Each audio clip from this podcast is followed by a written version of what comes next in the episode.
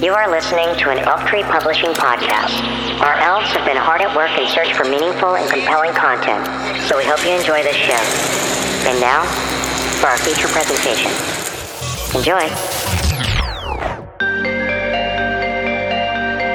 Featuring free-spirited conversation to help build a better future for generations to come. This is ElfTree Publishing.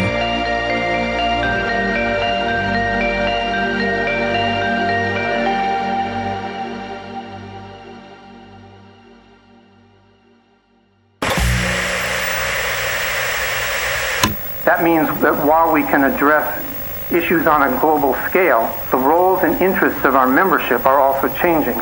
The rise of China and other economies fundamentally alters the global landscape. They're in the Financial Times of London. They're at the C F R. They, they put out reports saying that a new order is forming, run by the U N and NATO, with shared power by what's left of the U S, the European Union, and the Communist Chinese.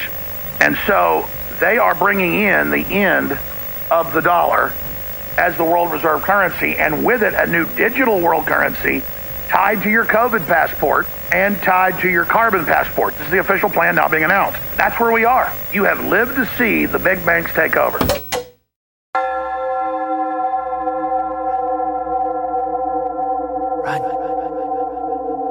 Run. Run. Planet Earth about to be recycled. Your only chance to evacuate is to leave with us, is to leave with us. From leaving behind the world of bioterrorism to off the grid and independent living, you're listening to Exit the Cold.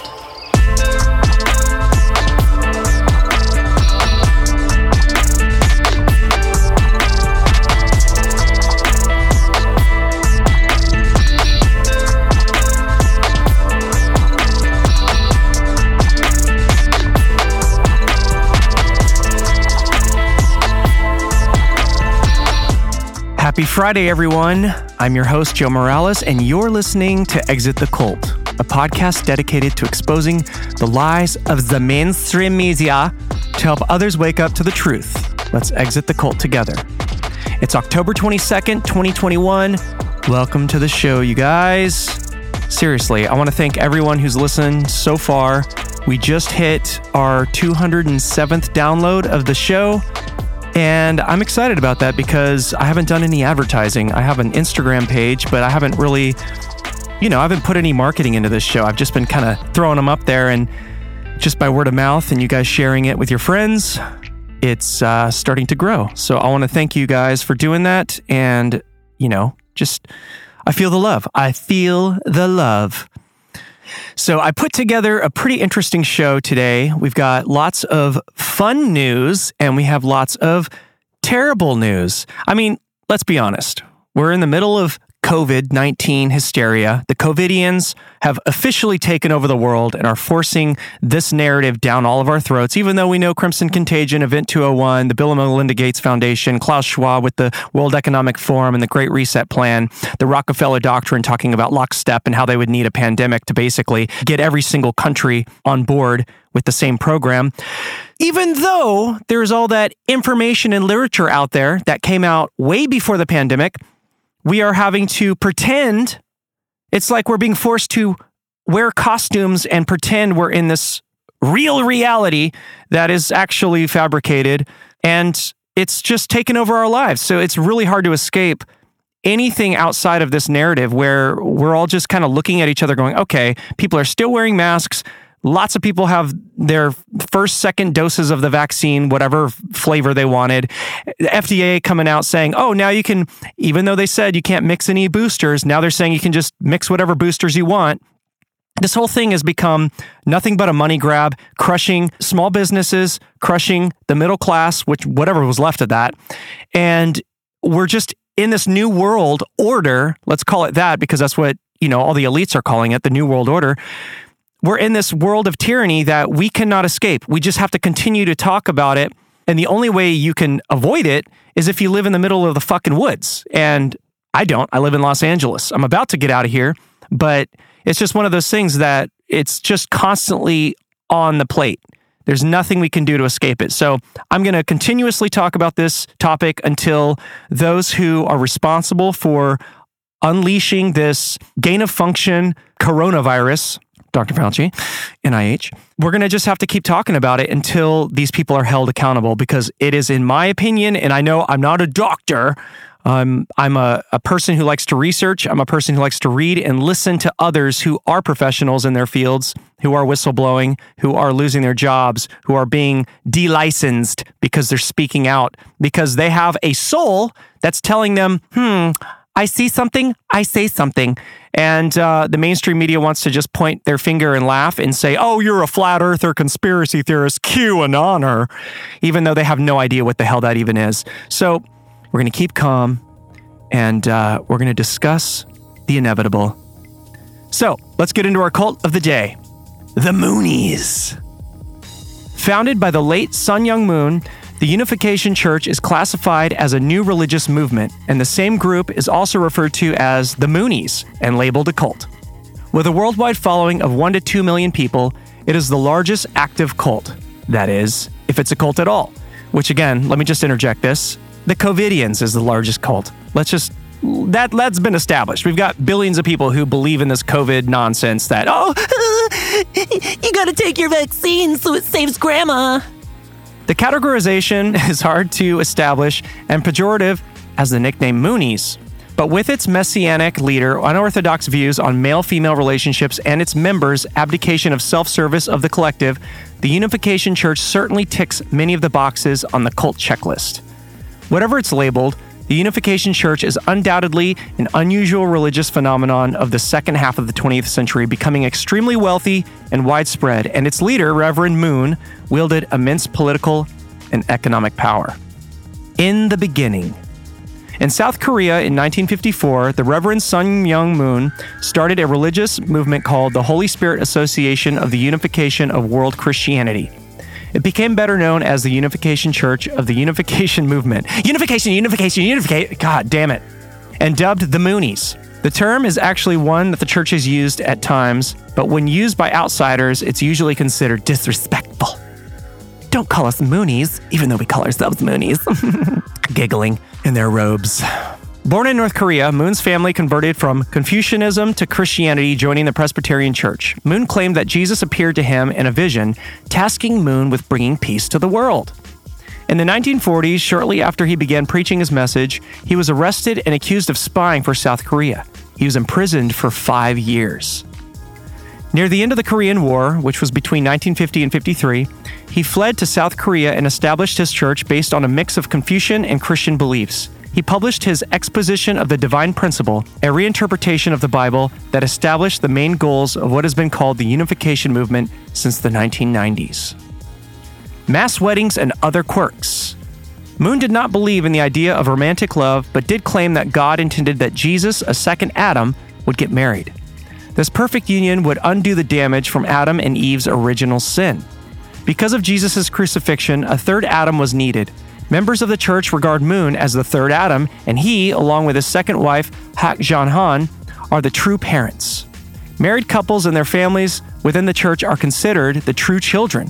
Moon left his first wife, who was pregnant, so he could form the church. Hak Ja Han was his second wife. He was forty, and get this, she was seventeen when they married. Big surprise.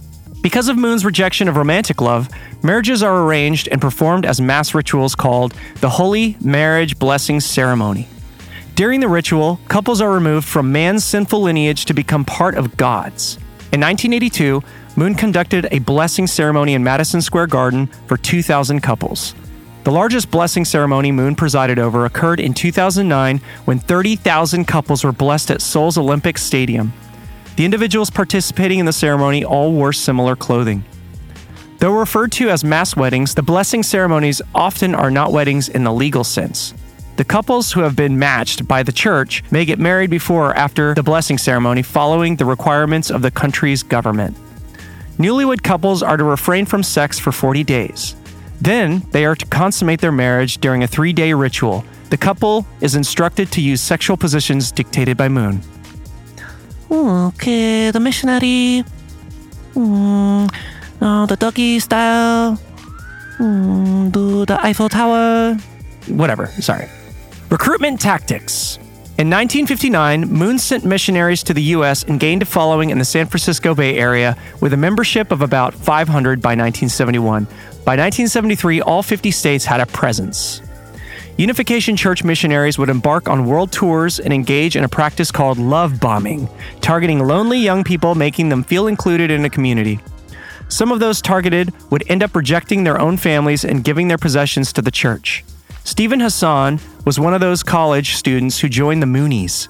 He later revealed details of his experience. He said that three young women approached him while he ate lunch and lured him in by talking of making the world a better place.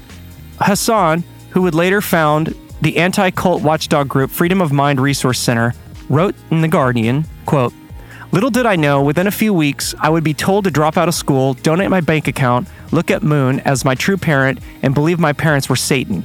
I didn't even believe in Satan until I met the group," end quote. You know, guys, this is so on par with so many religions where they require you to just separate from your family, which I think is absolutely horrid.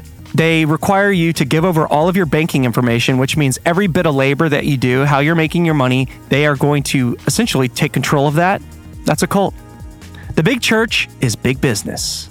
Over time, as Moon's followers increased and fundraised, Moon became one of the wealthiest religious leaders in the world, and his empire included the conservative Washington Times newspaper. In the seventies and eighties, the church created a multi-billion dollar business empire.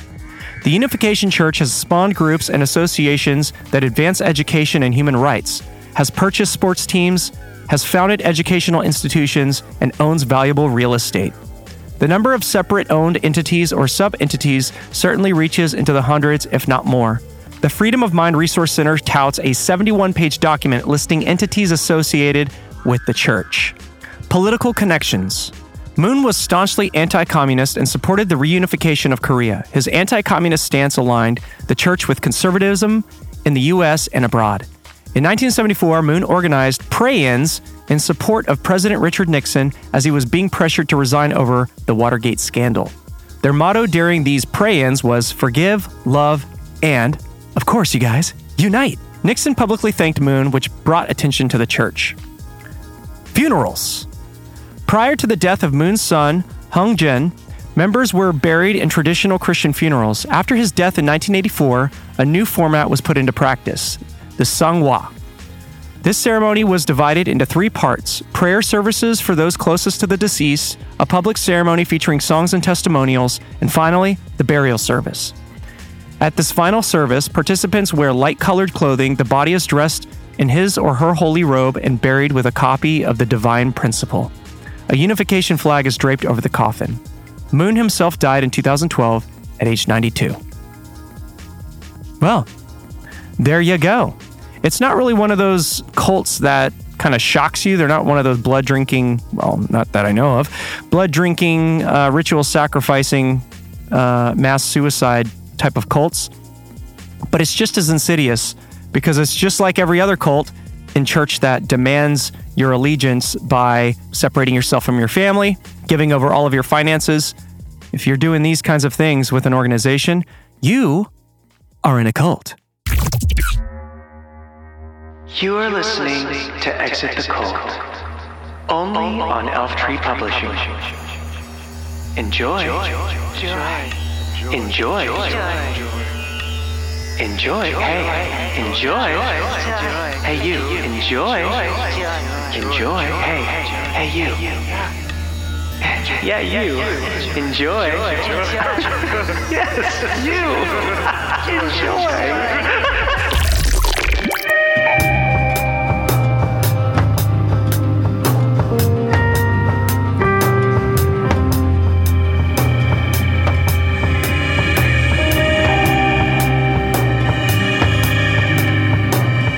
From Pitchfork Magazine, Radiohead's discography is now on Bandcamp.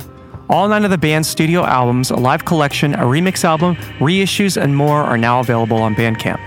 Fans can listen to or purchase all nine of the band's studio albums, the two thousand one live album, I Might Be Wrong, the King of Limbs remix album, two thousand seven's In Rainbows Disc two, and the reissues OK Computer, OK Not OK, nineteen ninety-seven, twenty seventeen, and Kid A, Amnesia. Radiohead have had a complicated relationship with streaming services. Back in two thousand thirteen, the band pulled their music from Spotify, a platform that Thom Yorke called, quote, the last desperate fart of a dying corpse, end quote. The music eventually returned to Spotify, and Radiohead have since added various rarities to Spotify, Apple Music, and other digital streaming platforms. Radiohead also launched their own online archive, the Radiohead Public Library, in twenty twenty. Kid A, Amnesia is Radiohead's new box set featuring Kid A, Amnesiac, and an album of previously unreleased material. So far, the band has unearthed If You Say the Word, which is the song you're listening to, from the collection, which is out in full on November fifth. If you say the word, if you say the word.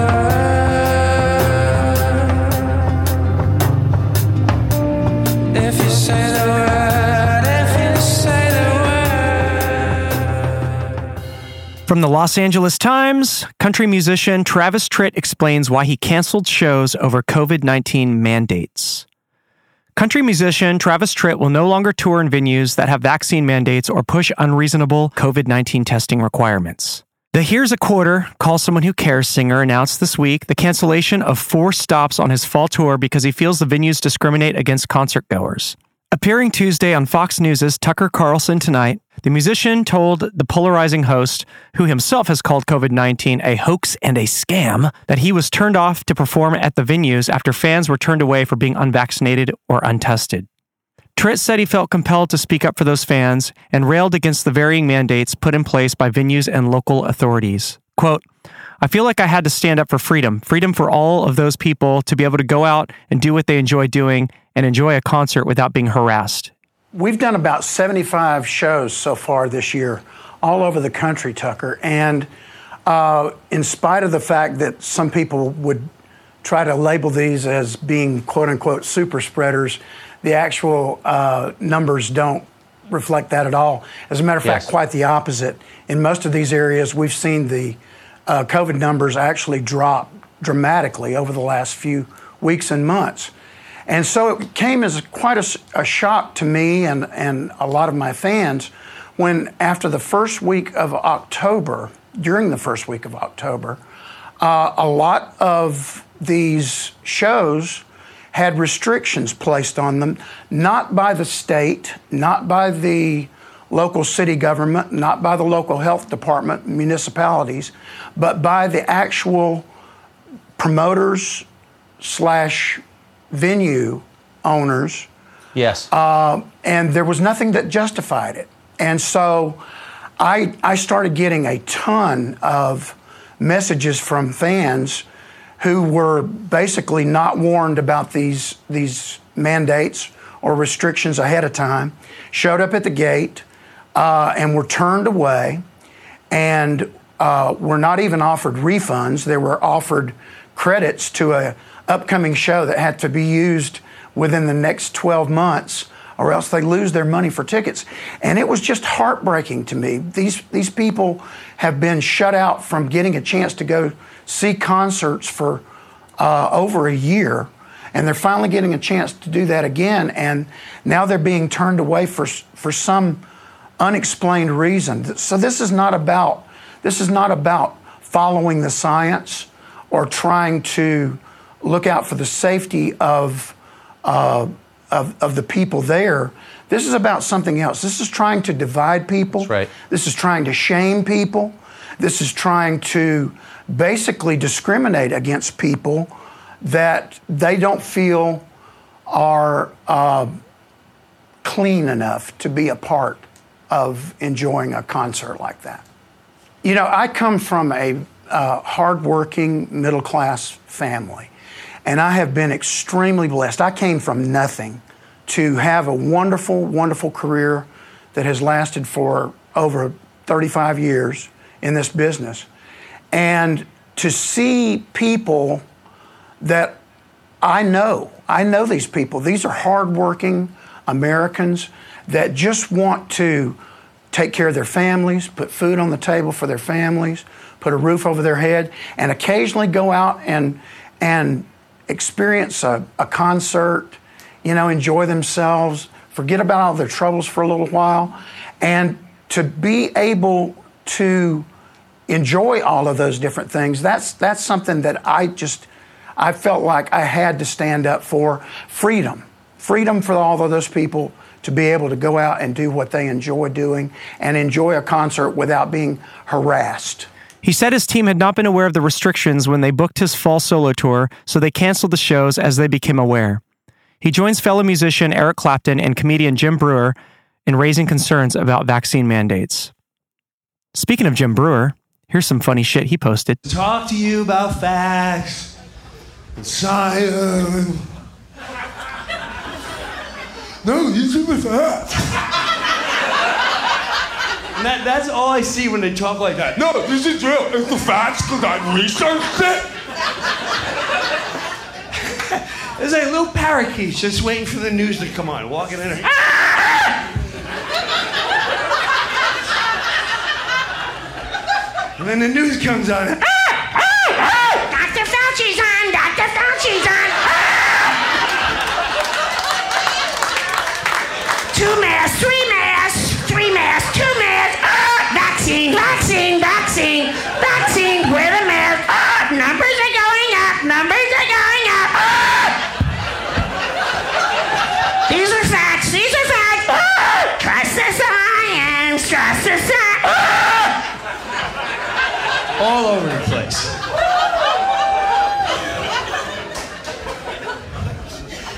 Someone's got to put them back in the bird cage. Jeez. From Huff Post dot com, Reagan shooter John Hinckley Junior shares original country songs on Spotify.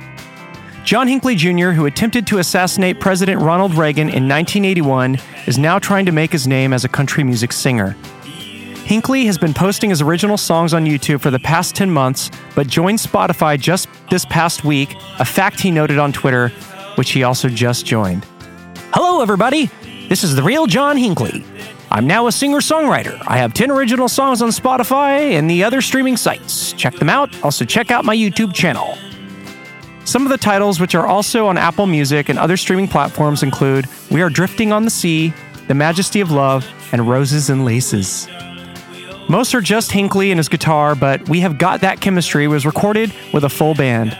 Although he doesn't have the vocal chops of Merle Haggard or the songwriting prowess of Hank Williams, the songs are well constructed, and his voice sounds similar to that of the late alternative singer-songwriter Daniel Johnston. None of the songs mention Hinckley's shooting of Reagan, which hit... What if it was a full album about his preparations to kill Reagan, polishing his gun, you know? Okay.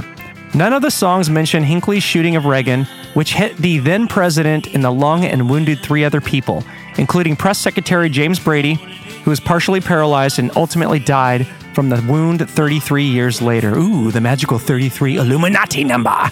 His two thousand fourteen death was ruled a homicide, but Hinckley was not charged. Hinckley was found not guilty by reason of insanity in nineteen eighty-two after arguing he was mentally ill and obsessed with the movie Taxi Driver and actor Jodie Foster, whom he had stalked. Hinckley was held in psychiatric detention until two thousand sixteen, when he was released to the care of his mother in Virginia, subject to court-imposed restrictions. Those restrictions were lifted this September after a federal judge found he had, quote, no symptoms of active mental illness, no violent behavior, and no interest in weapons since nineteen eighty-three, end quote. How interesting. How interesting. You can uh, attempt to kill a president and then also become a country star if you let enough time pass. As of today, John Hinckley has twenty-two point four thousand subscribers on YouTube. More than me. More than me. Hello, everybody. I'd just like to say that I now have ten songs of mine that are on Spotify and the other streaming channels. If you want to check out my songs, I have ten songs on Spotify, iTunes, and the other streaming sites. So check them out. They're, they're studio quality recordings, and I think you'll really like them. I also have, I'm also on Twitter now. If you go to at John Hinckley twenty on Twitter, you'll find me at John Hinckley twenty on Twitter. You'll find me. So check out my songs on Spotify and the other sites, and check me out on Twitter too. Thank you. Bye-bye. I don't want to be judgy judgertons or anything, but that YouTube album announcement sounded a little mental, if you know what I'm saying. Okay, I'm not trying to be a dick. I can just imagine while he's working with his producer in the studio, the producer just keeps looking over his shoulder like, this motherfucker better not kill me. This motherfucker better not pull any punches. But speaking of shooting people, Alec Baldwin fired prop gun that kills cinematographer Halyna Hutchins. He injured the director as well. From Variety, Alec Baldwin fired a prop gun on a set in New Mexico on Thursday, accidentally killing cinematographer Halyna Hutchins and wounding director Joel Souza. The incident occurred on the set of Rust, an independent feature that was filming at the Bonanza Creek Ranch, a popular production location south of Santa Fe. Hutchins, forty-two, was transported by helicopter to University of New Mexico Hospital in Albuquerque, where she died. Souza, forty-eight, was taken by ambulance to Christus Saint Vincent Regional Medical Center in Santa Fe, where he was receiving emergency care. That's crazy, you guys. Alec Baldwin kills his cinematographer and shoots his director. I believe this was a film that he was producing and acting in as well. Man, that is just insane. I mean, obviously, this kind of mirrors the tragic death of Brandon Lee, who was shot and killed on set back in, what, ninety-three, when he was filming The Crow? Crazy. How, I just don't understand how a prop gun is able to kill a human being on set. Like, it's not a prop gun if it can kill someone. That's not a prop gun. I don't get it. I'm sure there's going to be more to it. And um, rest in peace to Halyna. Hopefully Joel Souza recovers quickly, but that's just an all-around tragedy. So the movie Rust that they were filming, here's the weird um, synopsis of what the movie is about.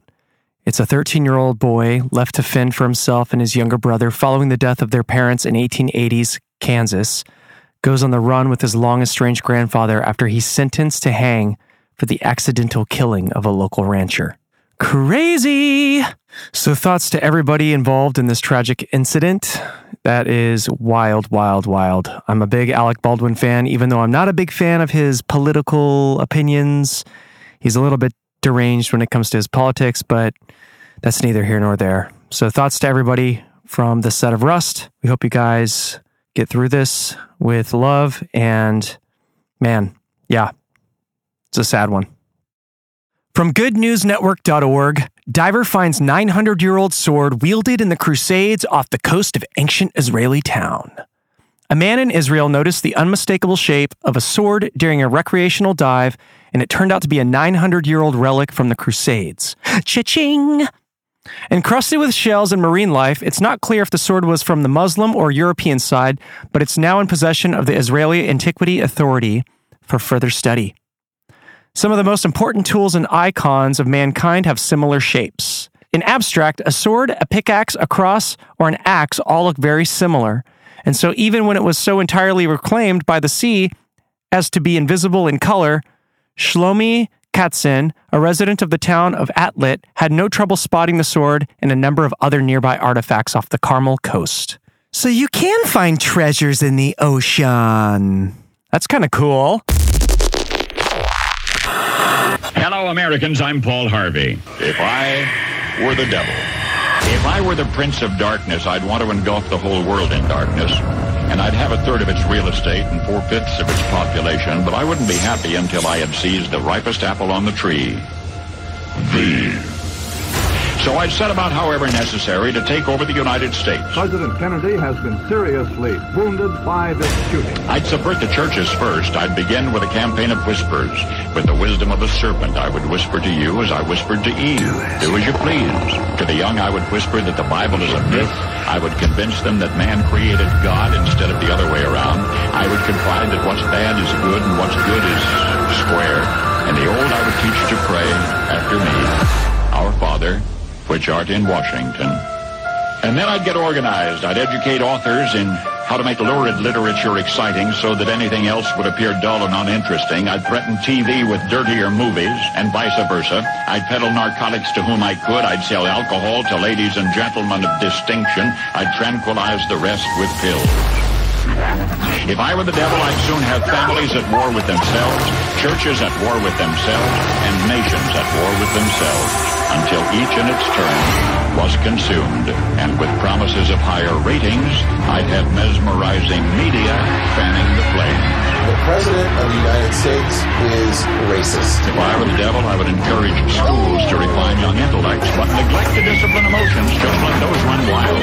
Within a decade, I'd have prisons overflowing, I'd have judges promoting pornography.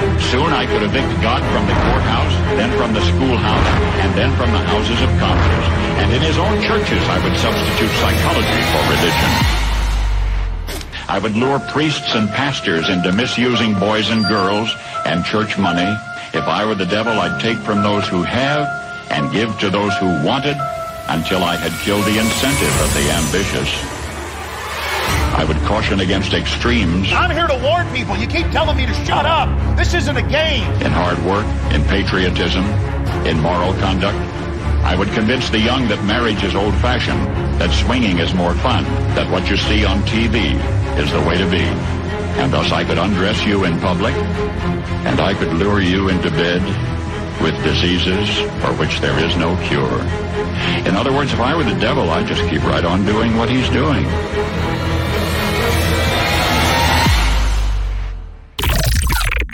Welcome back to Exit the Cult from Zero Hedge. N I H admits funding gain-of-function COVID experiments, gives EcoHealth five days to report data.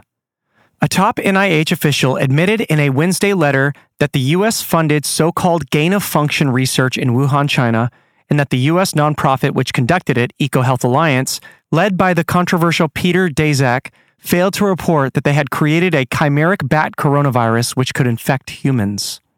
In a letter addressed to Representative James Comer, he's a Republican of Kentucky, N I H Principal Deputy Director Lawrence A. Tabak cites a limited experiment to determine whether spike proteins from naturally occurring bat coronaviruses circulating in China were capable of binding to the human A C E two receptor in a mouse model. According to a letter, humanized mice infected with the modified bat virus became sicker than those exposed to an unmodified version of the same bat coronavirus. Daszak failed to report this finding and has been given five days to submit any and all unpublished data from the experiments and work conducted under the N I H grant. While evidence of this research has been pointed to in published studies, the FOIA release provides a key piece to the puzzle which sheds new light on what was going on. Quote, "This is a roadmap to the high-risk research that could have led to the current pandemic," said Gary Ruskin, Executive Director of U S Right to Know, a group that has been investigating the origins of COVID nineteen. We also learned in September that eighteen months before the pandemic, Daszak applied for a grant to release enhanced airborne coronaviruses into the wild in an effort to inoculate them against diseases that could have otherwise jumped to humans, according to The Telegraph. Daszak hoped to use genetic engineering to cobble human-specific cleavage sites onto bat COVID, which would make it easier for the virus to enter human cells. Cleavage sites. And included plans to commingle high-risk natural coronavirus strains with more infectious yet less deadly versions. His bat team of researchers included Doctor Shi Zhengli from the Wuhan Institute of Virology, as well as U S researchers from the University of North Carolina and the U S Geological Survey National Wildlife Health Center. DARPA refused the contract, saying, quote, "It is clear that the proposed project led by Peter Daszak could have put local communities at risk," end quote, while warning that Daszak hadn't fully considered the dangers involved in enhancing the virus via gain-of-function research or by releasing a vaccine into the air. Angus Dalgleish, professor of oncology at Saint George's University of London, who struggled to get work published showing that the Wuhan Institute of Virology had been carrying out gain-of-function work for years before the pandemic, said the research may have gone ahead even without the funding. Quote, "This is clearly a gain-of-function, engineering the cleavage site and polishing the new viruses to enhance human cell infectability in more than one cell line," he says. In short, a massive drop of receipts proved that Fauci and his boss Francis Collins lied. The N I H itself has finally acknowledged funding gain-of-function research. Dun, dun, dun! Will Fauci pay the price for lying to Rand Paul? We'll find out after these messages. Out of these troubled times, our fifth objective, a new world order can emerge, a new era. We have before us the opportunity to forge for ourselves and for future generations a new world order, a world where the rule of law, not the law of the jungle, governs the conduct of nations. When we are successful, and we will be, it is a big idea, a new world order, a world in which there is the very real prospect of a new world order. And that's why I wanted to speak to you today about the new world taking shape around us, about the prospects for a new world order now within our reach. There's a need for a new world order, but it has different characteristics in different parts of, of the world. The affirmative task we have now is uh, is to actually um, uh, create uh, uh, a new world order. It's about the future of Europe and a new world order. After nineteen eighty-nine, President Bush kept said, and it's a phrase that I often use myself, that we needed a new world order. India and China are clearly becoming part of our new order. So, in conclusion, ladies and gentlemen, a new world is emerging. It is a new world order. I think its task will be to develop an overall strategy for America in this period when really a new world order can be created. It's a great opportunity. It isn't just a crisis. Good evening, everybody. President Obama and British Prime Minister Gordon today calling for a new world order to tackle our global economic crisis. And the president outlined his vision of a new world order in which the U S would participate fully. We've got to give them a stake in creating the kind of uh, uh, world order that I think all of us would like to see. We have before us the opportunity to forge for ourselves and for future generations when we are successful, and we will be. When we are successful, and we will be. When we are, when we are successful, and we, and we will be. We have a real chance at, we have a real chance at this new world order.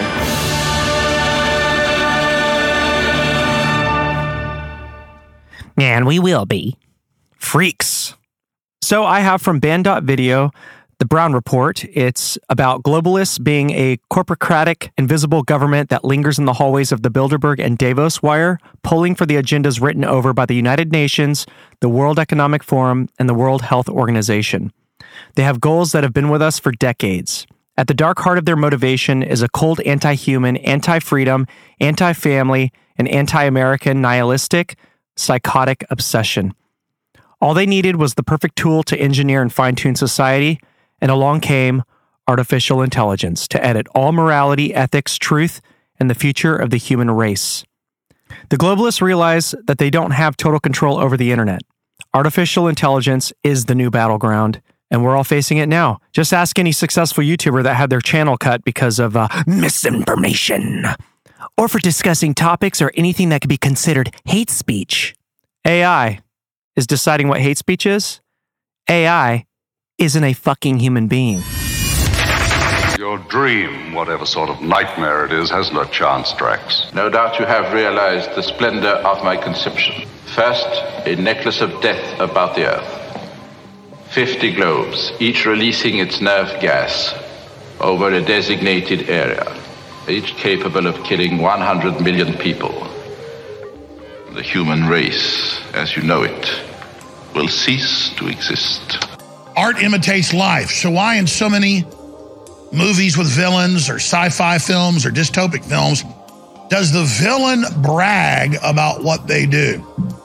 Because that happens in history. Well, there's no good feeling that comes on something like this saying, I told you so. If anything kills over ten million people in the next few decades, it's most likely to be a highly infectious virus rather than a war. My book of the Fourth Industrial Revolution is that the innovations we are seeing today in terms of artificial intelligence, uh, the Internet of Things, cloud computing, advanced robotics, and many others together constitute a new phase in human development, on par or even exceeding previous industrial revolutions in scale and impact.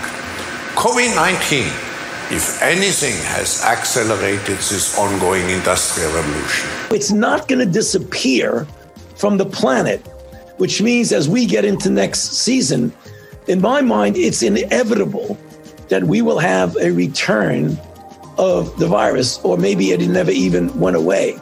They love to monologue about what they're planning, very thinly veiled in front of you before they do it. The global private central banks of the world control big pharma.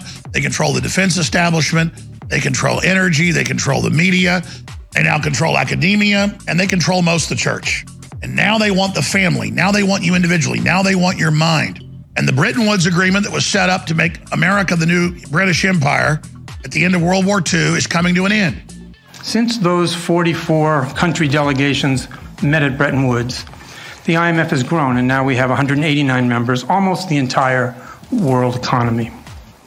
That means that while we can address issues on a global scale, the roles and interests of our membership are also changing. The rise of China and other economies fundamentally alters the global landscape. They're in the Financial Times of London. They're at the C F R. They, they put out reports saying that a new order is forming, run by the U N and NATO, with shared power by what's left of the U S, the European Union, and the Communist Chinese. And so they are bringing in the end of the dollar as the world reserve currency, and with it, a new digital world currency tied to your COVID passport and tied to your carbon passport. This is the official plan now being announced. And that's where we are. You have lived to see the big banks take over, and they got the whole world through fraud. They got the whole world going back over five hundred years ago in Europe with the Rothschilds and others, would be goldsmiths, and you'd keep your gold there so it wouldn't get robbed, your rubies or diamonds or silver. And then you would come and you would give them one gold coin worth X, and they learned they would give you scripts saying you had one gold coin, but they learned they could loan out ten, fifteen, twenty times more paper, script, checks than what they really had. And with that, they leveraged it, and there was lots of families doing it. The Rothschilds, the most famous, the most powerful. They got so powerful, they married into British royalty three hundred years ago. And then in eighteen fifteen, at the Battle of Waterloo, Lord Wellington defeated in his British-Prussian pincer attack Napoleon Bonaparte, and they sent carrier pigeons to the coast on fast corvette ships across to announce that morning that Lord Wellington had lost the war. And the British stock market plunged by ninety-nine percent. Rothschild, of course, began selling right up front. Everybody panicked and began selling. Then they came in with the news, oh my God, Wellington has lost, British army destroyed, British Empire has collapsed, Napoleon rules the earth. And then as soon as everybody started selling, he bought it all up. And now, two hundred plus years later, that system rules the entire planet, except for Russia and a few other countries, controls China, and now is about to put you on a digital system through an iPhone and your computer that tracks and traces where you go, what you do, decides where you can go, what you can do, and decides what your child's going to be, and, and if your child will be allowed to have children, and you will be lesser than farm animals. And it's true. We are being treated like cattle. So somebody reached out to Exit the Cult on Instagram, and they sent me this screenshot of someone's post, and it says this. I don't know how else to put this. I had my second dose of Pfizer two weeks ago, and I've become convinced there is something in these vaccines that cuts people off from the spirit. It's like my consciousness has been leashed, and life has turned the volume down real low. I had an intense spiritual awakening about two years ago, triggered by psychs, and it's like all the connection I gained has been erased. I think this is some kind of evil alien tech, I'm not even joking, like Law of One Orion type shit, to stop us ascending, whatever that means. I can't describe the change in my awareness. I struggle to believe it myself, like my mode of operation has been changed. I'm lucky I'm even conscious of it, because I feel like most people aren't really in touch with spirit and wouldn't notice anything wrong. For me, this is hell. And I know some of you know what I'm talking about when I say I feel like I've betrayed my soul's mission. It's like there is no forgiveness for me. I failed and allowed myself to fail knowing something was wrong. I didn't have faith. Part of me thinks I did this on purpose because my connection was so painful, but nothing is worse than this. I'd rather be suffering. So people are feeling disconnected from their higher selves. That's interesting. I got this other message from a friend of mine, and this is her niece, who ended up posting a video after her adverse effects. Listen to this. Hi, I'm Britt. This is me before I received the Moderna vaccine. Some of you might recognize me from my Instagram post where I started sticking metal objects to myself and thought it was funny.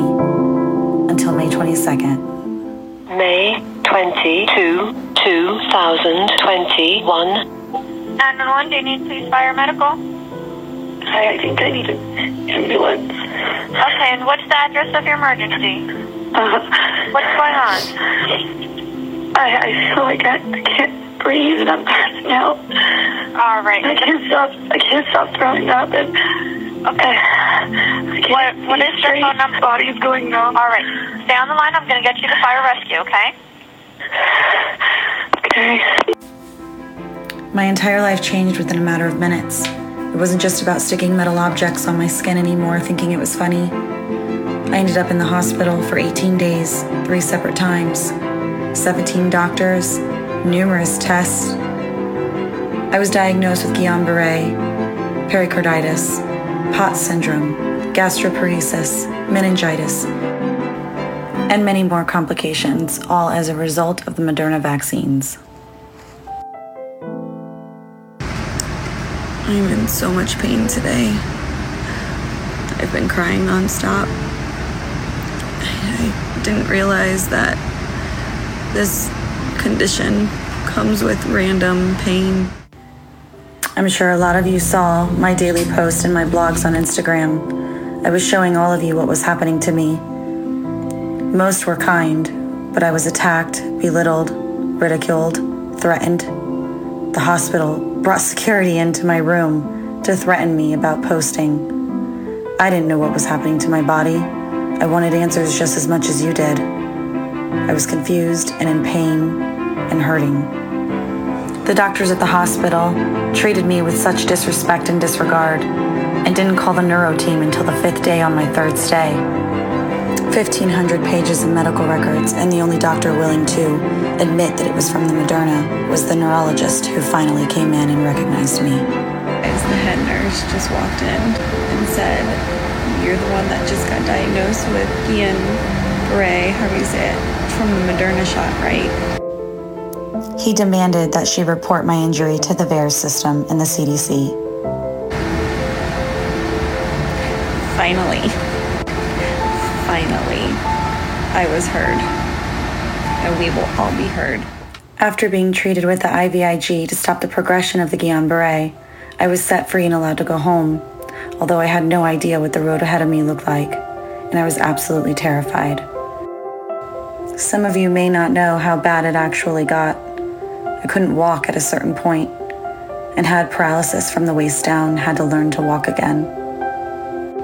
I've been put on so many different medications and none of the doctors talk to each other. So I decided for myself that enough was enough, and I turned to an integrative medicine doctor in Tampa. I've been receiving weekly I Vs, light therapy sessions daily. Meanwhile, I was receiving a lot of support on Instagram, but also a lot of hate, and it was absolutely terrifying, the things people were saying to me and about me, influencers who people look up to. Instagram themselves was saying I was a fake, dismissing and blacking out videos of my own body and things that were really happening to me that I recorded myself. People like me are real, and there are a lot of us, and we just want to be heard. Everyone is sitting here telling us that we need to go get these vaccines, we need to go and participate, and all of this nonsense.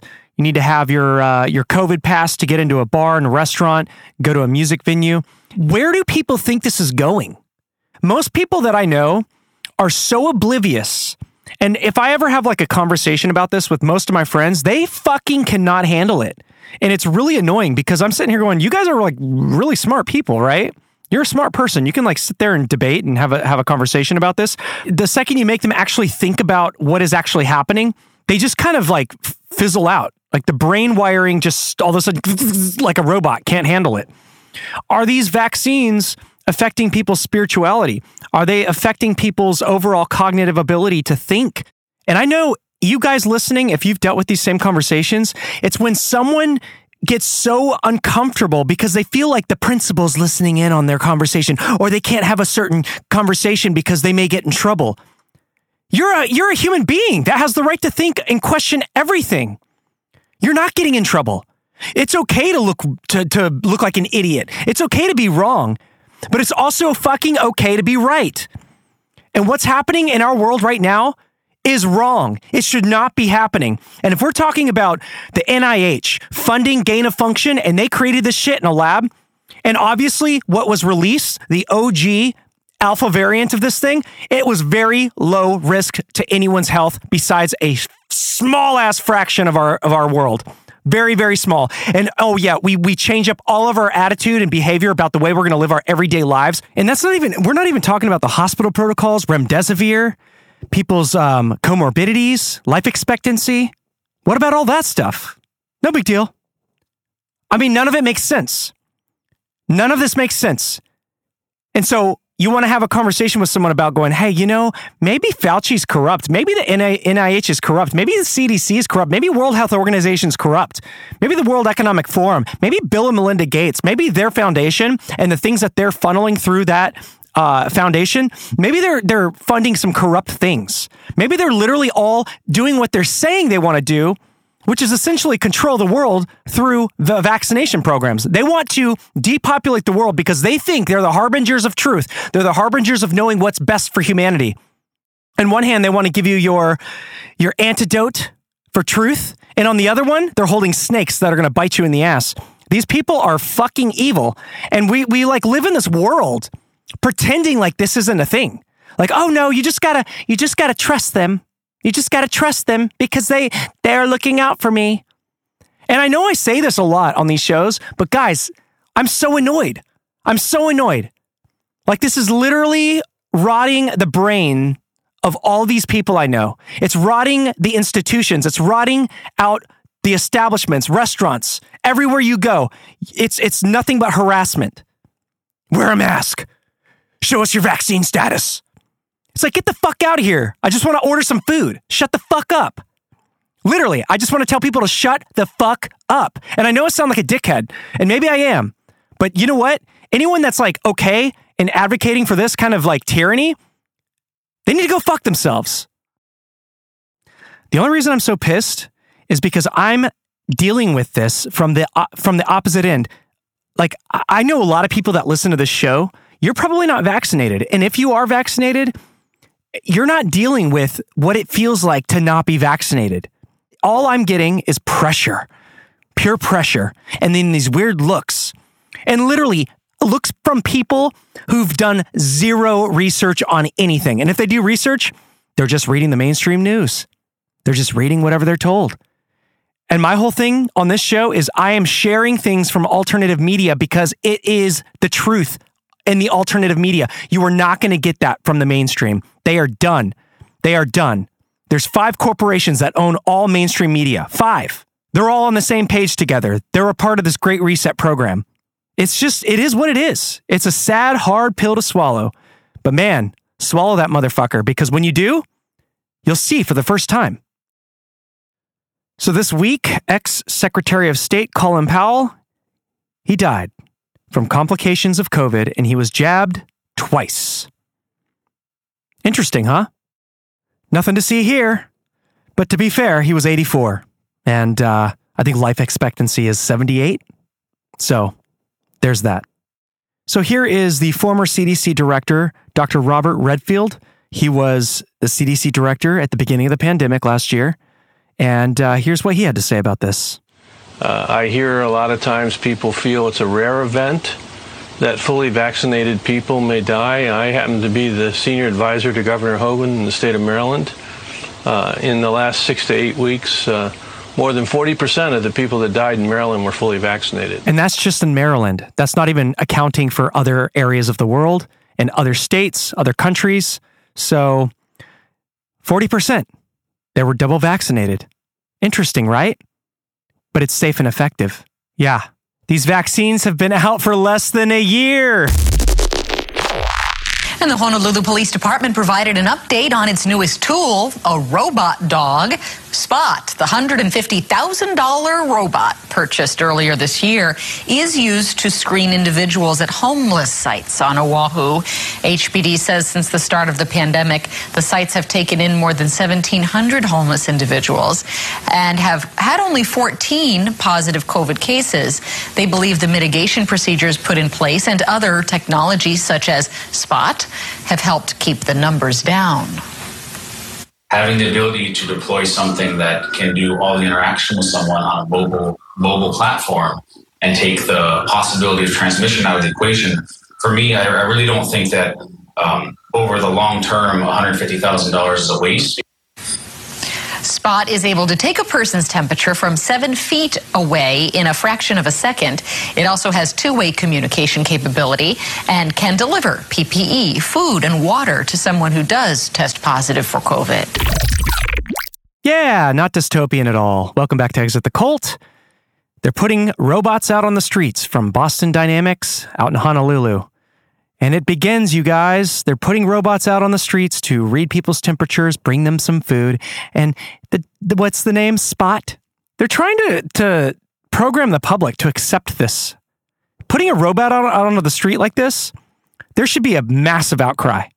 It's it's where does this go? Where does this lead, you guys? I can tell you right now. Let's let's roll the song right now. Let's roll that song. You hear it? You hear it? Mmm, take it in. Take it in. Mmm, get down. You better listen to me. Have you seen this boy? Yeah, yeah, we're going to be in that kind of a world. We've got these uh, T one thousands and these fucking Terminators running around, just destroying everyone who's not vaccinated. Yeah, yeah, that's where it's going. That's where it's going. Na, na, na, na, na, na. It's Armageddon. We're, it's here. It's here.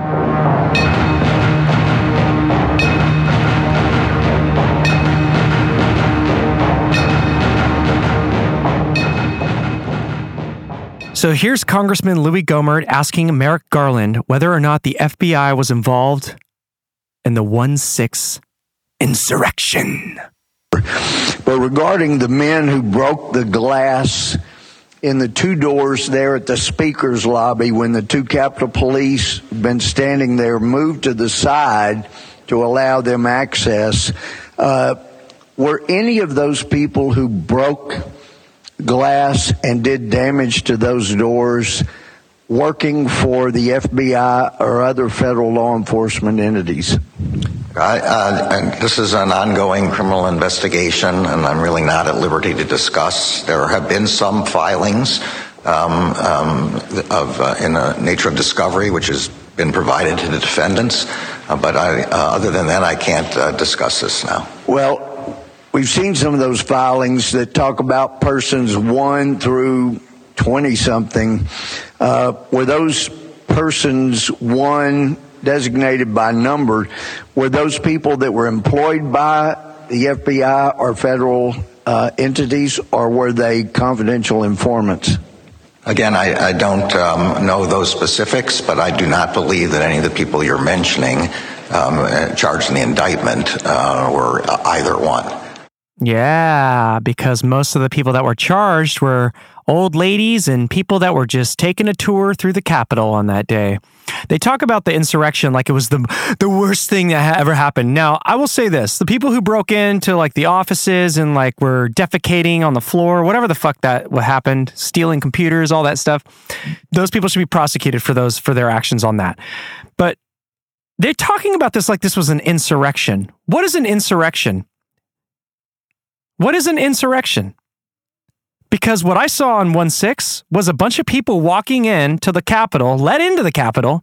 Yes, broken windows, but there was a lot of videos where people were like, hey, these are these are like cops dressed in street clothes who are breaking these windows open and then walking away from them just casually. When, when they were being confronted, move. They're putting their fist up and basically like like a fucking soldier threatening people to get away from them. I don't know. To me, it's if this was an insurrection, then what a pathetic one, because uh, no one stormed the building with weapons. I mean, it was completely an unarmed insurrection. What is this, the the, the medieval times? Pickaxes and shovels? Ridiculous. I mean, the media was reporting it like it was the worst thing that's ever happened. Worse than nine eleven. Outrageous. I am curious to find out, though, when all is said and done, if the investigation is legit anymore. I mean, who knows? Corruption is so bad. You know, you're asking essentially the D O J, which is corrupt, to investigate another corrupt organization that works along with the D O J. Yeah. Okay. We'll see what happens. So let's take a little trip to Zorro Ranch. From the Sun, eyes wide open, Epstein's Zorro Ranch had computer rooms the size of houses to spy on guests, including Prince Andrew. Jeffrey Epstein's notorious Zorro Ranch had three computer rooms the size of houses to spy on famous guests, including Prince Andrew, one of the pedophile's victims has claimed. Former employee Maria Farmer alleges footage would include the Duke of York's alleged seven-day stay at Epstein's thirty-three thousand three hundred thirty-nine square foot desert estate in New Mexico in two thousand. Man, we always mention the, the number thirty-three. thirty-three thousand square feet. You don't think he had this house built exactly to that spec? I don't know. I don't even know the details behind the house and who built it, but that's a little strange. Epstein reportedly had the warped idea of using the ranch for inseminating women with his sperm with the aim of creating a master race. Local radio station owner Eddie Aragon has obtained architect plans which date back to nineteen ninety-eight, five years after Epstein purchased the property. The plans obtained by the Sun reveal a huge underground floor around eight thousand square feet in size, which includes exercise, massage, and jacuzzi rooms later transformed into a pool area. They also show three unusually large mechanical rooms on this lower floor. Farmer claims the rooms, usually for a boiler or electrics, were packed with Epstein and alleged accomplice Ghislaine Maxwell's computers and video equipment for his spying network. She told The Sun, quote, "All of Epstein's residences had these mechanical rooms and tunnel systems. I know this because Epstein told me. These rooms were enormous, bigger than houses. I have no idea why anyone needs so many computers in one room. There were pinhole cameras to record everything on every estate. The cameras were ubiquitous. You couldn't see them unless they were pointed out to you," end quote. Epstein had many guests at his ranch over the years, including Prince Andrew, who allegedly vacationed there with his neurosurgeon friend, Doctor Melanie Walker, whom former Zorro housekeeper Deidre Stratton described as, quote, "beautiful, young, and brilliant," end quote. Stratton previously claimed she was tasked with looking after the royal and his guest, who asked her for tea, which would make him horny, claiming, quote, "She asked me to find one that would make him more horny that he hadn't been interested in her. I'm guessing because she understood her job was to entertain him," end quote. Do you have any tea that'll make him horny? Find out where I can buy some tea to make me horny. The Sun previously reached out to Walker, who has never commented on her relationship with the Duke. The Duke also allegedly spent two days alone at Epstein's ranch in two thousand one with the billionaire pedophile sex slave Virginia Roberts, court documents claimed. The Duke's Secret Stay, a manuscript written by Miss Roberts, who was seventeen or eighteen at the time, says he had a really good time and that she gave him erotic massages, later being paid close to one thousand dollars by Epstein. Farmer, fifty-one, worked as the in-house artist and receptionist at Epstein's New York home in nineteen ninety-six before being transferred to businessman Les Wexner's twenty-three room, ten thousand six hundred square foot estate in New Albany, Ohio, where she claims to have been abused by Epstein and Maxwell. In January, a shareholder lawsuit was filed against Wexner, who's eighty-four, and senior leadership at his old clothing company, L Brands, which states Wexner and wife Abigail let Epstein, quote, "use their home for liaisons with victims," end quote. Wexner has never been criminally accused of involvement in Epstein's sex crimes and insists that he was duped by him and ended their relationship after the predator's first arrest in two thousand seven on charges of soliciting a minor for prostitution. Quote, "Being taken advantage of by someone who was so sick, so cunning, so depraved is something that I'm embarrassed that I was even close to," says Wexner. Aragon, who owns Albuquerque radio station Rock of Talk, spoke to Zorro's architect and former I T contractor who worked on Epstein's internet communications and security from nineteen ninety-nine to two thousand seven and provided inside photos. He was told a six-foot naked portrait of Ghislaine Maxwell with a gold dagger in her hand had been put in the basement elevator hallway and was the first thing that any of their guests, including victims, would see on their way down to the basement, massage, and pool areas. Aragon says, quote, "The architect called into my radio show and had been sitting on these plans for some time. These plans give us a firmer idea of what was going on at the ranch. Although the house is for sale, the brokers won't talk to you about the ranch without you being a qualified party, which means you have to be someone with money who can prove they can buy it in cash. That's the only way to view the place. All of that in the basement feels more like a dungeon with the nebulous mechanical rooms. A six-foot by six-foot oversized portrait of Ghislaine Maxwell with her legs fully spread, mm-hmm, completely naked, and a golden dagger in her right hand was dead center in the elevator hall of the basement. I think that was used to intimidate the young women who were there alone and isolated. The contractor who supplied the photograph stated that he can't ever get the image out of his mind, and it is one of the most bizarre things that he's ever seen." End quote. The fifty-nine-year-old British socialite will face six charges at her trial, including sex trafficking, conspiracy, and the sex trafficking of a minor. She has been in prison for four hundred seventy-one days in New York after being arrested in July twenty twenty. Zorro Ranch, which has stood eerily empty since Epstein's death, only being looked after by a few on-site staff, is now on the market for twenty-seven point five million dollars. Epstein's master bedroom, which takes over virtually the whole of the second floor, and on the same level, there were two comparatively tiny in-suite bedrooms and a further staff room on the first floor. As Aragon points out, it's understandable why underage victims have complained about feeling terrified and trapped. Quote, "If you have thirty-three thousand square feet of space, you would have, say, twelve bedrooms, especially when you hear about Jeffrey Epstein talk about a baby-making ranch. What is strange is that this wasn't built for that purpose. Every room, from a closet to a toilet to a bathroom, on the second floor seems to have a vestibule. And a vestibule is basically like a small hallway between rooms. Were these holding areas? Do the women bathe, then dress, and get held up in the vestibule before they visit Epstein? The maze of rooms, doors, vestibules, waiting areas, and doors, there's no doubt, were used to maximize effect to trap and contain the victims until they were needed for Epstein's rituals. There appears to be no escape. Can you imagine how that would feel for young teenage girls? They must have felt so hopeless and vulnerable." End quote. Farmer's younger sister Annie was allegedly introduced reluctantly by her sister to an eager Maxwell and Epstein, who coerced Annie to visit Zorro alone and sexually assaulted her at the age of sixteen. She sued Maxwell and Epstein's estate in November twenty nineteen with the lawsuit stating, quote, "She was alone with Epstein and Maxwell. She had no way to access a phone or other method of communication without Epstein or Maxwell knowing. She had no way of leaving. Annie knew she had no way of escaping Epstein's massive estate and attempted to escape by saying she needed to use the restroom. She was in shock and frightened by what she was experiencing. She feared for her safety, knowing she was alone in Epstein's ranch in another state and that Maxwell and Epstein were closely monitoring her activity." Creepy! You're listening to Exit the Cult, only on ElfTree Publishing. Now, enjoy the rest of the show, useless eaters. I'm Bill Gates. So speaking of Epstein, one of his good buddies, Bill Gates, was questioned on P B S by Judy Woodruff about his relationship with uh, Jeffrey Epstein, and uh, he didn't seem too prepared to talk about it. So here is communications professor Alex Lyons breaking down Bill Gates's body language. It's absolutely fascinating. The dude is squirming like a worm. I'm going to react to your recent controversial interview with Bill Gates on P B S. It was supposed to be about vaccines, but she asked Gates about his relationship with Jeffrey Epstein. And my feedback is not a criticism of Gates as a person. I'm just going to look at his specific behaviors in this interview for educational purposes to see what makes his communication come off as hinky. That's a word that police officers and other people use to describe somebody who's acting nervous, suspicious, but it's difficult to articulate exactly why something seems off.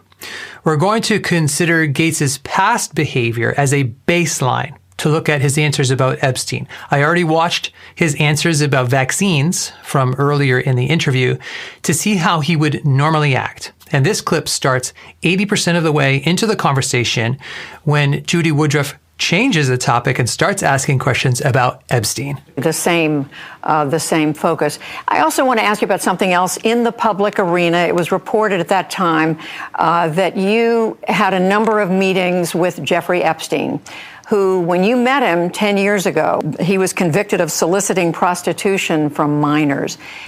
What did you know about him when you were meeting with him, as you've said yourself, uh, in the hopes of raising money? Uh, you know, I had dinners with him. Uh, I regret doing that. He had relationships with uh, people he said, you know, would give to global health, which is a uh, interest I have. You know, not nearly enough philanthropy goes in that direction.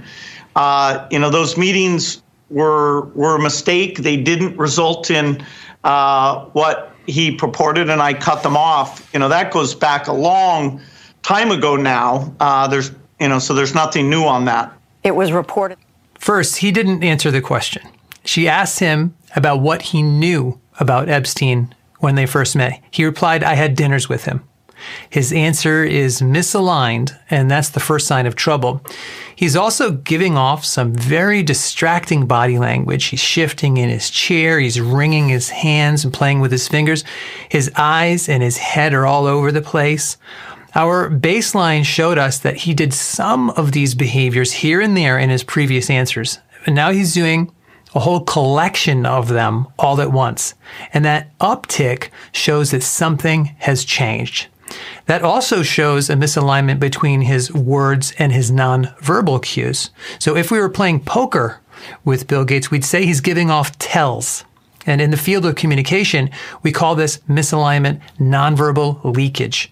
There's something more going on in his mind than what his words are saying. He looks bottled up, as if he's restraining himself from saying more. We then have two layers of misalignment. Woodruff's question and his answer misalign, and his own words and nonverbal cues misalign. So that's a double dose of hinky behavior. We also see a sharp increase in his disfluency. His baseline answers were averaging a filler word every six point seven seconds. That's already a lot. His top two fillers are ah and you know. During his Epstein answers, though, he used a filler every two point six seconds. That's a huge increase. He's also repeating words and restarting more frequently. He said, those meetings were, were a mistake.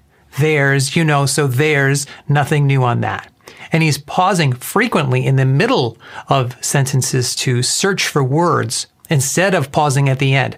Those disfluencies are all signs of conversational trouble. It's like his mind is the inside of a maraca, and he's fighting to keep it organized. Meet with him over several years, um, and that, in other words, a number of meetings. Um, what did you do when you found out about his background? Well, and, you know, I've said I regretted having those dinners, uh, and there's nothing, absolutely nothing new on that. He's obviously shaking his head before the question is done. He's agitated. More importantly, he didn't answer this question either. He just repeated the same answer he already gave. His replies were also almost exactly the same. He said, I had dinners with him. I regret doing that the first time. That's nine words. For Woodruff's next question, he said, I have said I regretted having those dinners. That's eight words. To the first question, he responded, there's, so there's nothing new on that. Seven words. To the next question, he said, there's nothing, absolutely nothing new on that. That's eight words. This, to me, sounds exactly like the type of talking points that a lawyer prepared for him on a note card. This is not how transparent people talk, and it's not even how he talks. In his earlier answers in the interview, he used that as a baseline. He used longer sentences and gave helpful details. He's also here repeating the use of the word dinner. That specific word sounds calculated to me. He might be doing what the communication researchers in crisis call minimization, to explain things in a way that make them seem less harmful. The statement, there's nothing new on that, also sounds like minimization to me. One way police interrogators establish if a suspect is telling the truth is to compare a suspect's answers with information that the police can verify in another way. So if a suspect is lying about or downplaying basic verifiable facts like where they were, they could be lying about even more important information that police have not yet verified. So the question is, does the word dinner accurately describe the various meetings that he had with Epstein, or is he minimizing? Now, I'm not a detective, but if there's verifiable information out there that you know that establishes that these were, these were more than just dinners, then post a comment below about that. But even if we put aside the fact that he's just repeated his answer here, let's talk about an important concept called quantity. That's a conversational maxim, a concept that says a normal conversation will flow well when people provide an adequate amount of information, quantity. It's a sign of conversational trouble when somebody gives too much or too little information for the situation. So I looked at all of his answers earlier, and his answers about Epstein are less than half the normal length. His first several answers in the interview provide a baseline of a forty-six second average. His Epstein answers averaged just twenty-one seconds. He clammed up all of a sudden, and that's another reason he comes across as hinky. Is there a lesson for you, for anyone else looking looking at this? Well, he's dead, so uh, you know, in general, you always have to be careful. Uh, and you know, the you know, I'm I'm very proud of what we've done in philanthropy. Very proud of the work of the foundation. Uh, you know. I, That's that's what I get up every day and focus on. So she asks him, is there a lesson? And to me, this should have been a very easy question. But again, his answer is way off. He replied, well, he's dead.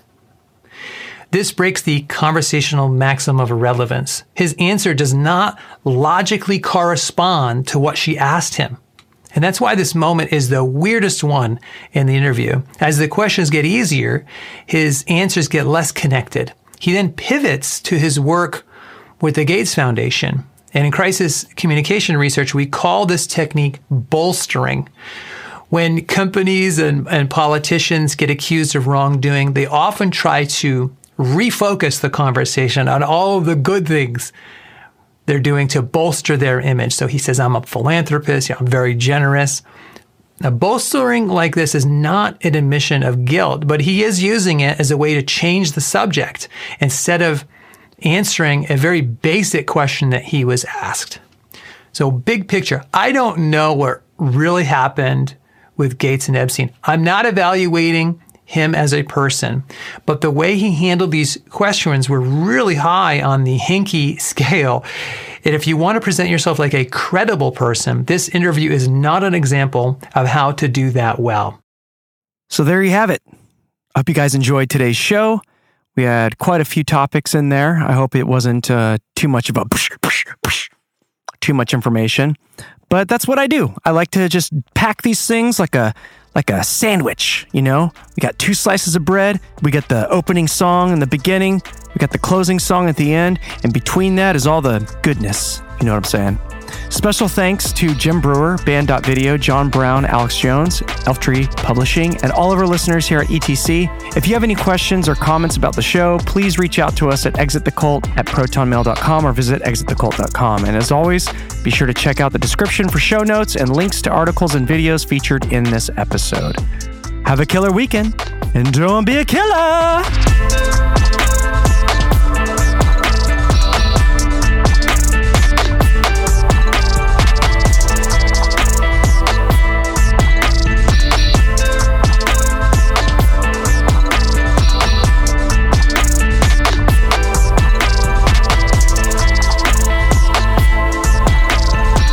Please help support the show by becoming an Exit the Cult member over on our Patreon page for exclusive content and bonus episodes. Visit exit the cult dot com for details.